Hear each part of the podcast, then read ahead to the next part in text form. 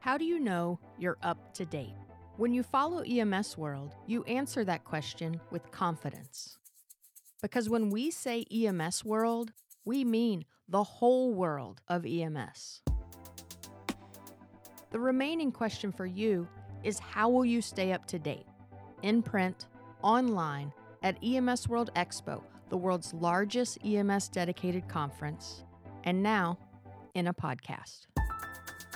Welcome to another episode of EMS World Podcasts. I'm your host, Mike McCabe.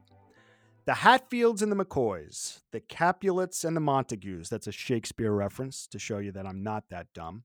The early 2000s, Yankees and Red Sox teams, and wait for it, the dispatchers and the field crews of EMS the perpetual battle, the tug of war, the rivalry that has stood the test of time in our functionally dysfunctional world of EMS. Yes, we all know it exists, and now there is data to prove it. With me today to discuss this relationship struggle are the authors of Partners in Stress, the cover story featured in the June issue of EMS World. Mr. Mike Taigman, an improvement guide for First Watch, Miss Audrey Fraizer, managing editor of the Journal of Emergency Dispatch, and Mr. John Bassett, the editorial director at EMS World, collaborated to produce this excellent piece where the struggle to connect between these two parties is discussed in depth and is supported through survey data. Hello, all, and welcome. Thank you. Good to be here. Thanks, Mike. Excellent. Let's get right into it. Audrey, surveys do not lie, and the data has spoken explain a little bit to the listener how the data that you collected reinforces the premise that there is this real disconnect between dispatchers and responders. Okay, the data we collected, I I was rather surprised by the results. But the data it seems shows that there is this disconnect between dispatch and response. I don't have the numbers right up here with me. If Mike or Jonathan have those numbers, that would be great to add it here. I mean, I think that really eh, you you look at it and I'm not even 100% certain that we need the specific numbers to show that there was an overwhelming response to the the overall disconnect between these two parties. I know it's existed forever, and I know that we've gone and we and we've always just really endured through this, right? We, there's always been, hey, dispatch is screwing me, right? Or these crews are dogging it, you know, that whole type of dichotomy. But nobody's ever really come out to be able to substantiate it through number. So, so Mike, eh, the, the question, the question that I have, Mike, is the frustration real between both sides, or is this more just possibly symbolic for the generalized anger and frustration that goes along with the job? It's a great question, and I, I and I I think like so much in our world is the answer is it depends. And given given given the moment, you know, certainly being a dispatcher, being an EMT, being a paramedic, um, you know, being a, a, flight nurse, you know, whatever your kind of role is in the world, there are inherent stressors and frustrations um, in the world but our our systems are set up so that you interact with uh, if you're a field crew you interact with dispatch. If you're a dispatcher you interact with field crews several times throughout the course of your workday. And so it, that those interactions have the potential to kind of be a flashpoint for other stressors that are going on in people's worlds if that makes sense. It, it makes total sense. I mean the truth of the matter is listen it's a, it's a heavily stressful profession that we're in and and ultimately if somebody is trying to tell you to do something else where you're already maximally stressed you're, going to get angry or frustrated right? So it, i don't think it has anything to do with uh, personal or interpersonal relationships. I think it's just more uh, a situation. And and the structure of a, a group of people who are in one place telling another group of people what to do and then having them them depend on that other group doing what they're what they say they're going to do you know that's a that's a that's a system that is is just designed to have kind of conflict built in. No question and john do dispatchers with field experience do they get more of a pass from ridicule or is it worse since people believe they should know then what it's like I don't know if we really uh, saw in the data, Mike, that there was any, um, I, I guess, any trends or any meaningful takeaways as far as years of experience or or time on the job. Uh, it just it seemed like um, you know th- these these these phenomena are just kind of inherent in in the line of work and i i do i do want to circle back to uh, what audrey was talking about with the the response of of this survey i mean one, one of my over overwhelming takeaways and one of the first and i and i think the most telling thing that i observed with this was just the response that we got uh, to this survey. I mean, at uh, at EMS World, we do run things from time to time, contests and uh, kind of interactive features where we are looking for reader input, and you know, we we do see, I I would say, variable rates of response on these things, but with this one. For whatever reason, uh, you know, it just it struck a nerve. It struck people. This topic was important enough that they were, you know motivated to put their their names and their contact information down and enter some you know some pretty strong opinions. So that that told me that this is uh, this is very real, and um, and that this survey was only announced on social media. We didn't really do anything in print or anything at at the uh, events. So um, just just through word of mouth and people sharing it on social media, the word spread. And in addition to the many completed surveys we got, we also had a lot of people just commenting on on the Facebook um, post itself. So yeah, this is this is very real. But as far as you know, people getting a pass or um, or having to know better if or should know better if they're more experienced, I didn't I didn't really see that. We got we got replies and responses from all across the spectrum. It's interesting, John. Uh, you, you, say that you got an overwhelming response to this, and to me, that's telling because it's almost like a cry for help that you know something needs to be done to fix this problem because it does it does exist and it and it certainly can put a strain on operations and and how they run. And Audrey, I know that dispatchers have an immense amount of pressure and they have to be able to multitask and think on their feet does the inability you think of the responder to actually visualize this lead itself to the inability of the responder to accept the reality? Like not being able to see face to face with these folks and see what they're doing behind the scenes. Is it just easier to pass judgment on them? What i find interesting with the results and we categorize them into dispatch specific stress and response specific stress and when you read the comments, you wonder is this something, and this leads to your question is this something they've been wanting to say, they hold inside, and the survey gave them the opportunity to voice their concerns? I wonder, when I look at these categories, I wonder if this discussion has gone on between dispatch and response, or as I said, was this their opportunity to say something? Yeah, I, I think it's a great question. Uh, as I said, I think that this uh, became um, a, an open mic for these folks to be able to explain what their frustrations are. You know, I'm looking at some of these comments as we speak, and these were some of the responses from the EMS crews uh, favoritism between certain dispatchers is directed towards certain crews. If they don't like you, you run nonstop. If they like you, they keep you out of the call loop. You know, I- am not arguing that some of the th- some of these things do happen, but I'm also wondering how often do they happen, or is it just perceived this way? Personally, I run an agency with a dispatch center that is right next to my office. And ironically, when we have we we certainly see this. We experience this all the time. You know, the anger between and the frustration between the field crews and the dispatchers. But I get to see the dispatchers in action and the field crews don't. And what I have seen, you know, overwhelmingly when we have somebody from the field come in to start to dispatch and train, they automatically say, "Oh my lord, I never realized how difficult this was." Right? And so when they're put into that situation, and they have that recognition what goes into it they automatically become aware that you know what maybe i did pass judgment prematurely yeah it's it's amazing uh, this is john it's it's amazing how um, a lot of a lot of this comes down to the basics, right? Like what you were talking about, Mike. Just some some recognition and some mutual respect for what the other person is is doing.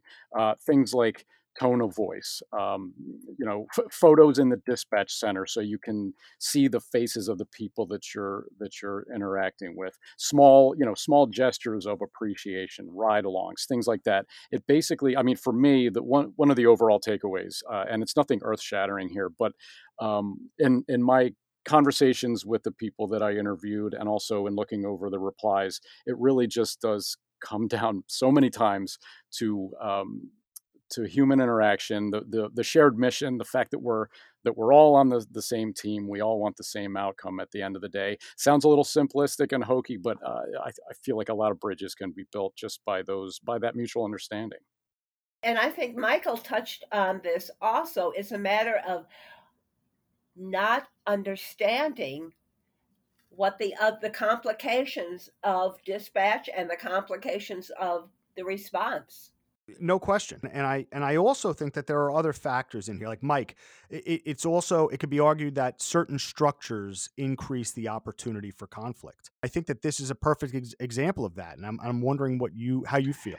There's no doubt that the the the structure of some people telling other people what to do and then other people having to having to respond and and change what they're doing based on what they've been told to do is a is a setup for conflict. And there are there are some you know, like common beliefs that I think of uh, as myths that that kind of permeate this. And you and you alluded to this when you talked about the concept of fairness, and you know, field crews wanting to be treated fair by dispatch. And I remember uh, working in one uh, 911 system where uh, the field crews, the union, actually wanted me to write a policy uh, that required dispatchers to treat field crews fairly. And when I asked you know what that meant everybody had this different description and definition and you know all these examples and i and i and i i did an experiment where i did a, a complete 180 on their request and and i said um, we're actually going to have a policy that encourages favoritism and that dispatchers are encouraged uh, to treat their favorite crews like their favorites and the ones that are not favorite uh, like they're not favorites because that's what you all perceive them them doing anyhow. And everybody was like, whoa, whoa, whoa, whoa, what, what do you want me to do? Do you want me to bring the dispatchers donuts? And I said, well, if that's what it takes for you to be fair, you should do that. and and and the reality is human nature. You know, if, you know when you're a dispatcher, you want you want crews to respond to you on the radio, treat you with a, a little bit of respect, uh, do what you ask them to do, and and and be a little extra kind same thing's true from the field perspective. You want a dispatcher who gives you all the information you need on the on the calls you're responding to, takes your safety into account, uh, treats you with respect, recognizes when you haven't eaten lunch uh, or when you need to pee or whatever it is. So you know that that mutual respect is key. But by telling people that favoritism was encouraged, um, and people will say, "But dispatch hates me," I said, "Well, that's something that you created." Mm-hmm you can fix that. You have control of fixing your relation. These are relationships, and you want your relationships to be good. There's actions that you can take to improve those.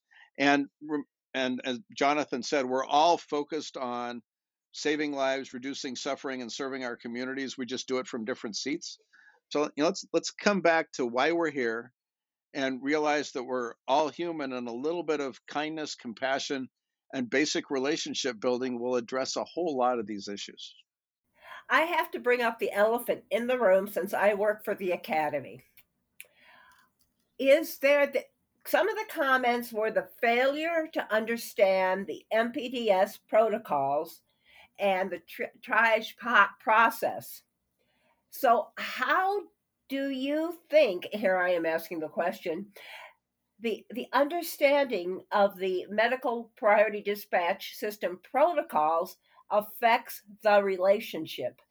And as response do they understand when dispatch is using the protocols or when they were implemented is there is that a bridge that needs to be crossed I, am supposed to ask the questions audrey but no i'm just kidding um, I'll, be honest with you audrey we use the academy in our dispatch center correct we we use proqa we use these things and i'll be i'll be completely honest with you I don't think the field crews have any idea what it is that's being used. I, I really don't. I mean, I, I, I certainly there there there are some, but I don't know that they really understand the the intricacy of it, and certainly that can lend itself to this this type of quarrel that exists because they don't realize that it's regimented. You know what I mean? There there it goes down. It prompts you. And so if they don't understand that process, you know, they're just thinking, "Oh, are you kidding me with this? You know, this got flagged as ALS, this got flagged as B-. they don't understand what goes in. And and I think that also lends itself to dispatchers saying, "Hey, we aren't taken seriously enough. We're not part of. We feel excluded from the EMS community." And and I do feel that there is some uh, justification in that thought process. John, what what are your thoughts on that? Well, I think um, that that right there is a point that can be uh, that would benefit so much from from the shadowing that we're talking about just spending a day in an ambulance spending a day in the communications center uh, to see what what the other uh, what the other side uh, has to go through and the challenges that they have. You know, the interesting thing is I see so many parallels really between the two professions uh, in the sense that you know I, both both EMS and dispatchers don't really receive anywhere near the recognition and the accolades that that they deserve. I mean, these are t- uh, two professions that really are, uh, I would say, you know, the lifeline for people who are in real trouble. And and yet, you know, we don't, as a public, we don't really think about them unless or until something very dramatic happens. So, um, you know, these two professions are out there every single day helping people in real trouble and in real pain without a whole lot of thanks or acknowledgement. Uh, they're, they're dealing with common stressors, the, the long shifts, the fatigue, the, the emotionally draining work. Um, so yeah, I mean, I, I see them as as comrades uh, working towards the same mission, and some of these some of these uh, stress points that we're talking about would benefit, I think, so much from just uh, a little bit of um, exposure to what the other side is is dealing with. Oh yes, especially since for example, protocols change so often. And the same with the pre arrival instructions and post dispatch instructions. So when they change and the responders aren't aware of that, I can definitely see the aggravation. And with the dispatchers having to follow the script, what can they do? Right, exactly. Again, I think it's just a disconnect. And I, and I love the ideas, and, and hopefully there'll be a follow up on some of these ideas that could be put into practice to, to bridge this gap a little bit. Mike, I'm curious because I, I'm taking it from my perspective again, but do you feel that the dispatch and the communication specialists have garnered a little bit more respect uh, in recent years based on you know high pro- profile incidents such as active shooter incidents and COVID specifically that they've had to deal with and push through and assist in. I, I think there's some truth to that and it's and it's a little bit little bit odd for me because the system that I worked in when I was a street paramedic, uh, which was the Denver Paramedic Division, um, being able to get into the dispatch center was a promotion so you had you had to you know be a successful street paramedic and apply to work in the dispatch center and you it was it was something you applied for and you got paid more um, when you got into dispatch. So it was it was considered a next step up from the field which is unusual as i've found as i've, I've traveled throughout my uh, my career since then. But the there's there's no doubt that you know, Audrey and her team uh, with the International Academies of Emergency Dispatch have really elevated the profession of emergency dispatch, and um, a lot of high-profile cases have have helped that. And I, I, I just want to say one thing. I and I agree with uh, doing cross exposure, exposing field crews to dispatchers and dispatchers to field crews.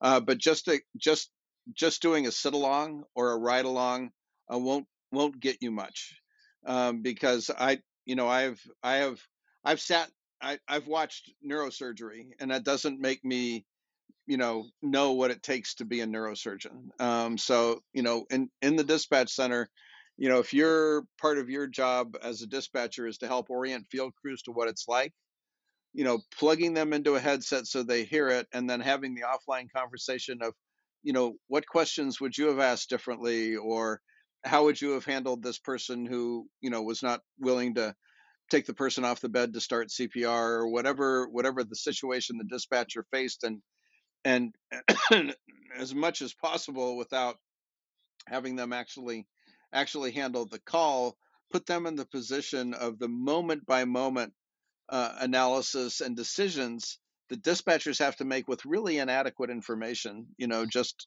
just a phone call sometimes a third party phone caller um, you, you've got to make it more real and the same thing's true when a dispatcher rides along with the field crew. Having the field crew not just show them a good time and show them where the you know places where they'll give you a dollar off on the tacos because you're in an ambulance or or whatever those kinds of experiences are but you know but say you know okay we we just um, got moved to another post right after we'd ordered our food and we'd let the dispatcher know that we'd ordered our food but they want us to move to this other post but the food hasn't been delivered yet and you know how sh- how should i deal with that with you if you were in dispatch and and and make it not not in a blaming way but make it make the experience more experiential and real for the person you're kind of orienting is be helpful? Yes, and also have the freedom to ask why that decision was made, although that might be very naive on my part because of the busy, how busy both sides are, dispatch and response. But there, I wish there was some way for follow up in something that did not go as anticipated.